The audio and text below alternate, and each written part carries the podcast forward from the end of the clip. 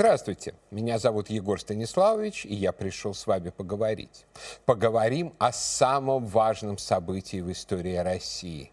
Каковым с точки зрения заслуженного учителя России, не так давно оставившей преподавание в московской школе Тамары Натановны Эдельман, было то, что нашу территорию в древности не завоевали римляне и не передали нам понятие о праве, законности и собственности. В сети бурно обсуждают вот такой вот ее диалог с ведущим подкаста «Сережа и микрофон» с Сергеем Мезенцевым. Я скажу так. Самое важное – это даже не то событие, которое было, а то, которого не было. Угу. Это то, что Россию, вот, ну, эти, эти земли не были захвачены римлянами. Мы не были частью Римской империи. Угу.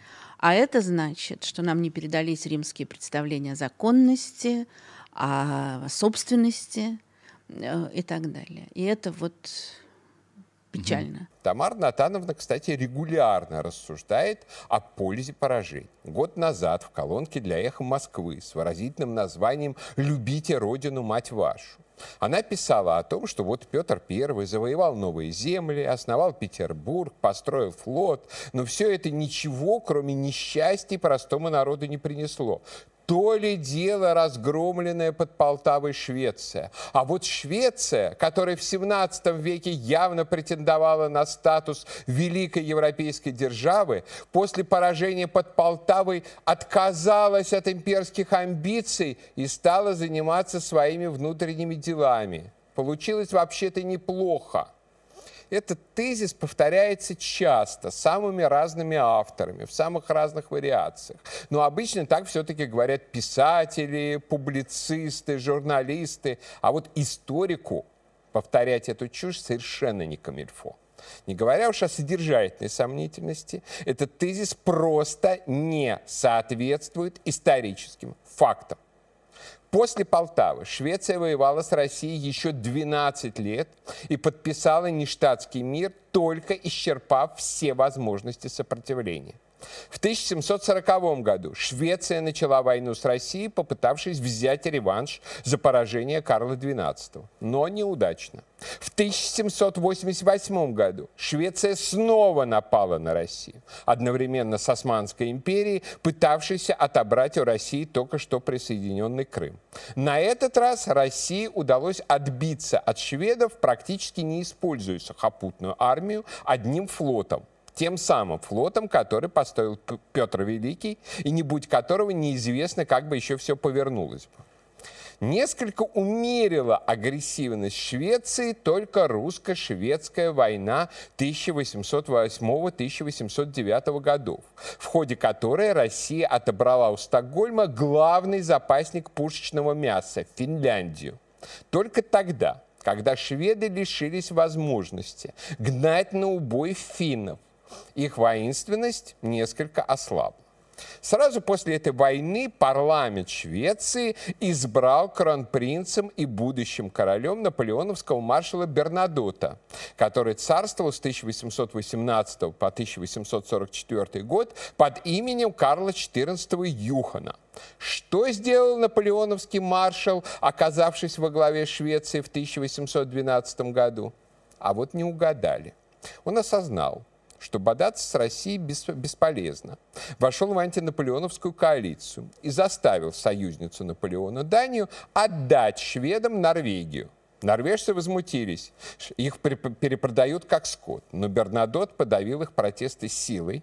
И принудительная шведско-норвежская уния продолжалась до 1905 года.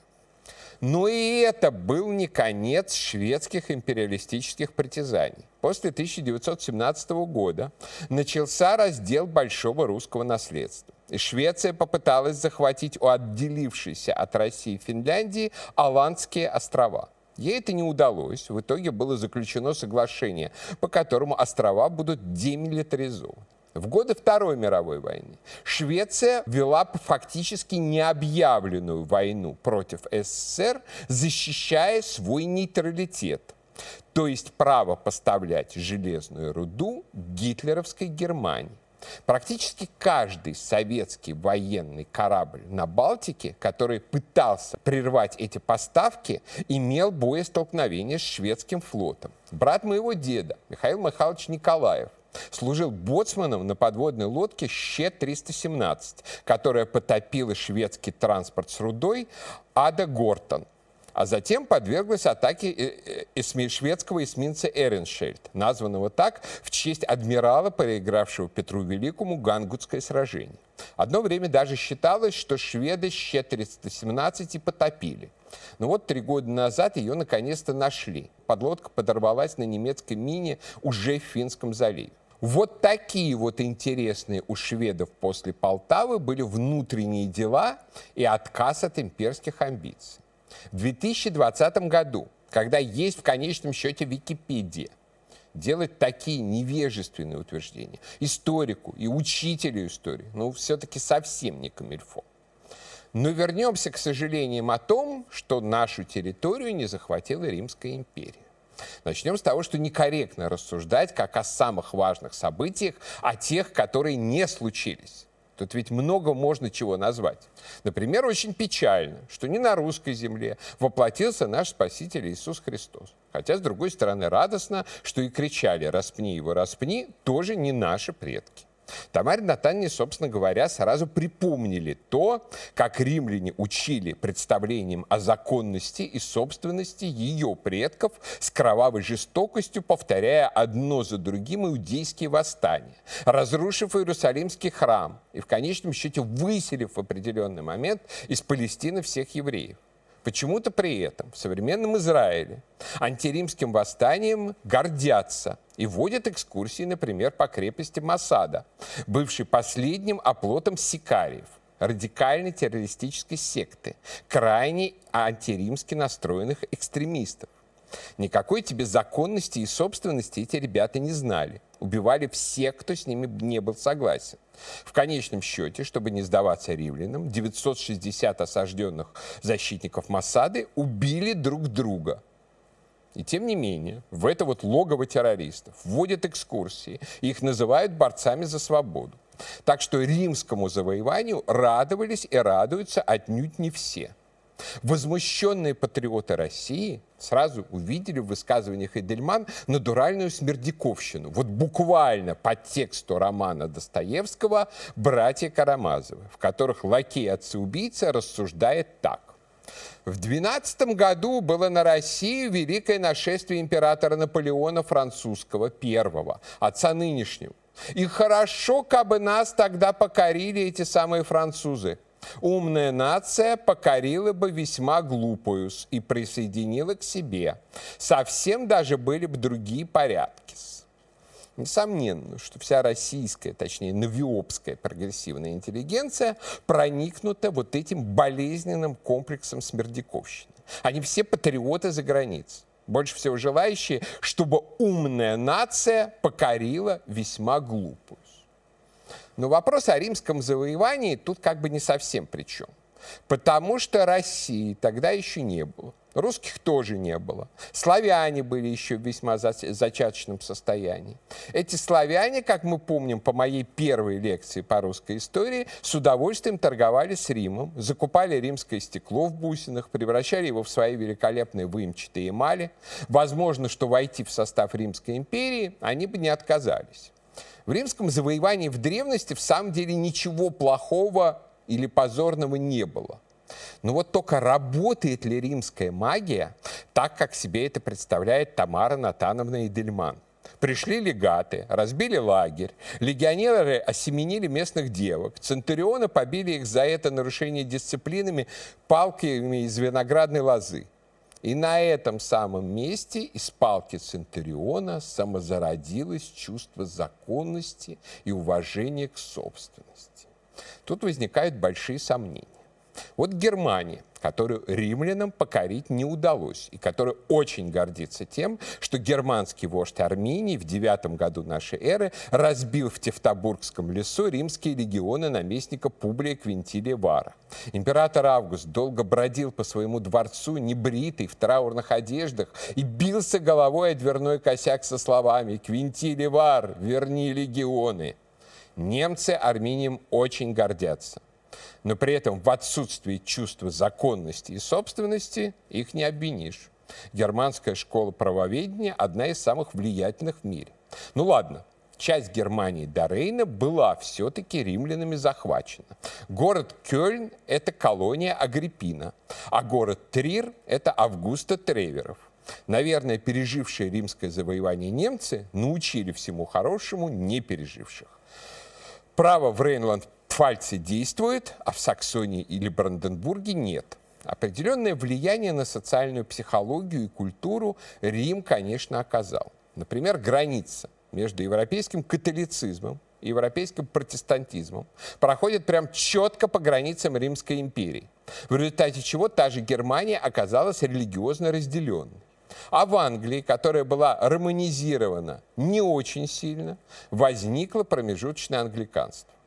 И действительно, рейнские немцы сами всегда считали себя первым сортом. Конрад Аденауэр, бывший до 1933 года обербургомистром Кёльна, когда ездил на восток в Берлин, в Пруссию, то ли при пересечении Эльбы задергивал шторы купе и говорил, здесь начинается Азия.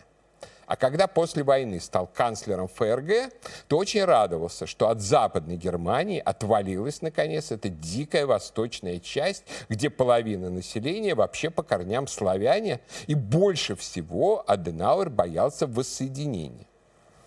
Ну вот еще. В Римскую империю входили Реция, Норик и Панония, нынешняя Бавария и Австрия. В них римское наследие было очень прочным. И то-то оно 80 лет назад газом циклон Б сочилось из всех щелей. Адольф Гитлер оформился как личность в старинной римской колонии Виндабоне, современной Вене. А родиной нацизма была как раз Бавария, где все пропитано тем самым римским наследием. И напротив, прусаки смотрели на гитлеровцев ну, без большого энтузиазма и даже попытались фюрера в конечном счете убить. Ну ладно, Германия пограничный случай. А что насчет Дании, Норвегии, Швеции, той самой, что отказалась от имперских амбиций? Туда римляне даже не совались. Неужели там нет чувства законности и собственности? Как же так европейские страны, считаемые образцовыми? Ну вот, к примеру, в Литве, Латвии, Эстонии. Там римляне тоже, если и были, то лишь единоличные купцы. И там, наплевав на всякое право, дискриминируют русских. Да и всех, кто идет против тамошних неонацистских властей.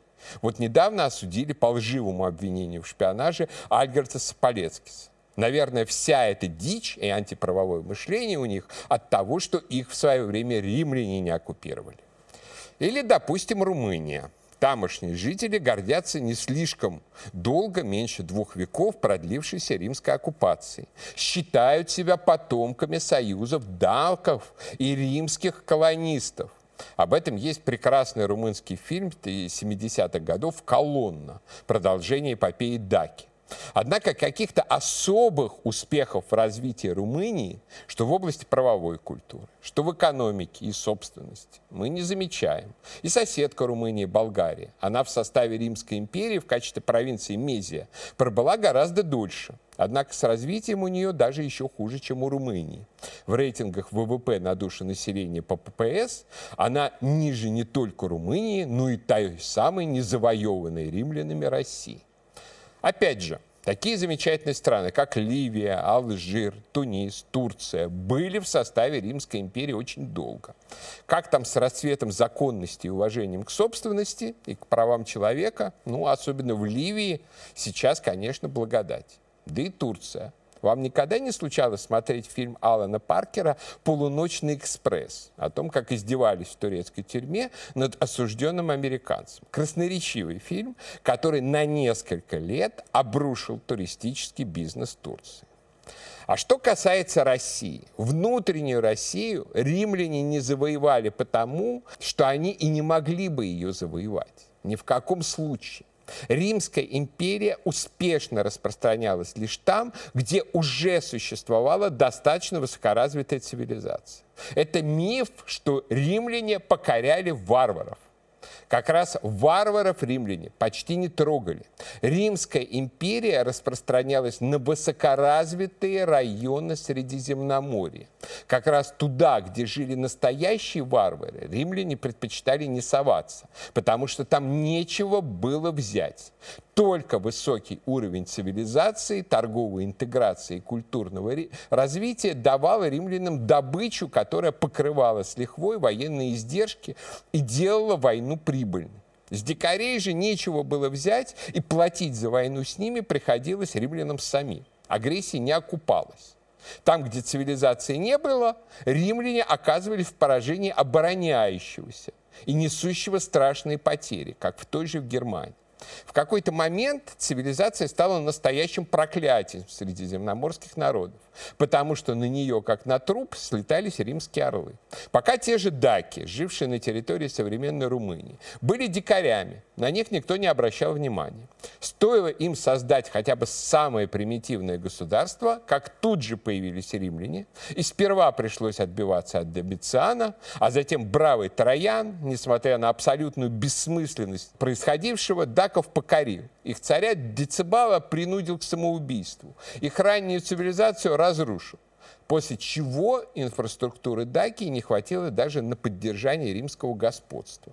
Оставшаяся после римлян стратегическая пустота привела к оживлению германцев, сарматов и других племен, вскоре принявших участие в великом переселении народов. Я более подробно пишу о своего рода проклятии, которое принесла античным народам Римская империя в своей книге «От Спарты до Византии. Очерки империи Железного века». И мое мнение опирается на работы одного из величайших ученых, античников всех времен и народов, историка-археолога Михаила Ивановича Ростовцева. Изгнанный большевиками из России, он выпустил в Германии книгу «Общество и хозяйство Римской империи», в которой показал, что римское завоевание нанесло колоссальный ущерб Средиземноморскому миру вместо живого многообразия и многосторонней торговли жестко унифицированный режим, высокие налоги, которые истощали местное население. Римская армия, защищавшая границы цивилизации, стоила очень дорого, а защищала их не очень хорошо. Варвары вторгались то тут, то там, а солдатские мятежи были еще хуже варваров. Население бедневш, беднело и, раз, и разбегалось в леса и болота. В Египте даже появился специальный термин – анахаресис – бегство в дельту Нила от налогов. Покупательная способность падала, конкуренции не было. Рынок сбыта тоже стагнировал, так как бедные варвары за границами империи не могли покупать большую часть товаров ее промышленности. В ужасающем состоянии была демография. Очень часто богатые землевладельцы римских городов, куриалы, отвечавшие за сбор налогов своим имуществом, отказывались от деторождения, чтобы не оставлять своим детям эту чудовищную лямку. Платежеспособного населения было все меньше, аппетиты армии росли. И в конечном счете римские легионы бросились на самих граждан империи, как взбесившийся Ротвейлер на хозяев. Знаменитый кризис третьего века в Римской империи был в значительной степени связан с тем, что империя оказалась неспособна содержать собственную армию, и та начала себе искать пропитание сама. То есть в нищую лесную скифию, как называли тогда наши земли, римляне просто не сунулись бы. Тут нечего было грабить. Римское завоевание России, событие которого не просто не было, а которого не могло бы быть. России тогда еще не было. Но при всем при том, в римском завоевании в древности само по себе не было ничего плохого. И, скажем, в Великобритании в 20 веке это отлично поняли. Если раньше англичане преимущественно гордились кельтской царицей Буудикой, возглавлявшей сопротивление римлянам, то в 20 веке тема римской Британии оказалась там на коне. На нее началась настоящая мода. Мало того, была произведена своеобразная перепрошивка легенд о короле Артуре.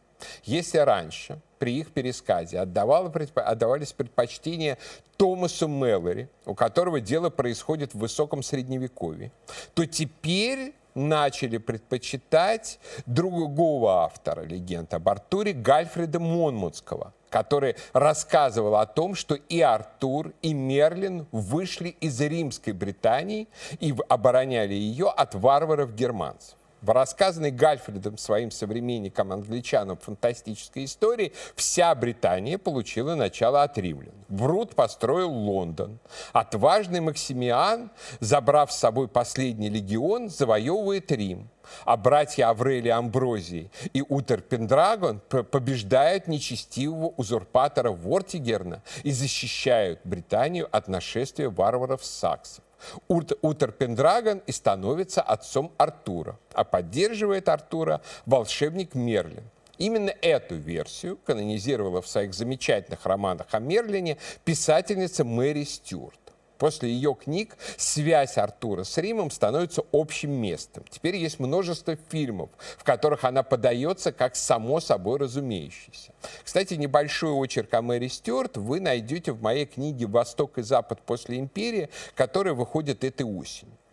Римское наследие и впрямь считалось и считается в Европе вещью очень почетной. Например, в основе сказания о князьях Владимирских, центрального произведения для идеологии первых русских царей, особенно Ивана Грозного, рассказывалось, что для управления землею император Август рассослал во все концы своих родственников. В частности, на Неман отослал своего родственника Пруса – Именно от этого родича Августа Пруса и происходит Рюрик, а значит и русская княжеская династия. То есть концепция Третьего Рима выросла на вполне конкретном идейном контексте. И ничего нам не мешает отнестись к сказанию о князьях Владимирах так же, как Мэри Стюарт отнеслась к легендам Гальфреда Монмутского. Пусть кто-нибудь из писателей сочинит романы про Пруса и его потомка Рюрика. Впрочем, довольно существенные символические регионы России были, были частью Римской империи. Но об этом в следующий раз. А пока я прощаюсь, но наш разговор не кончен.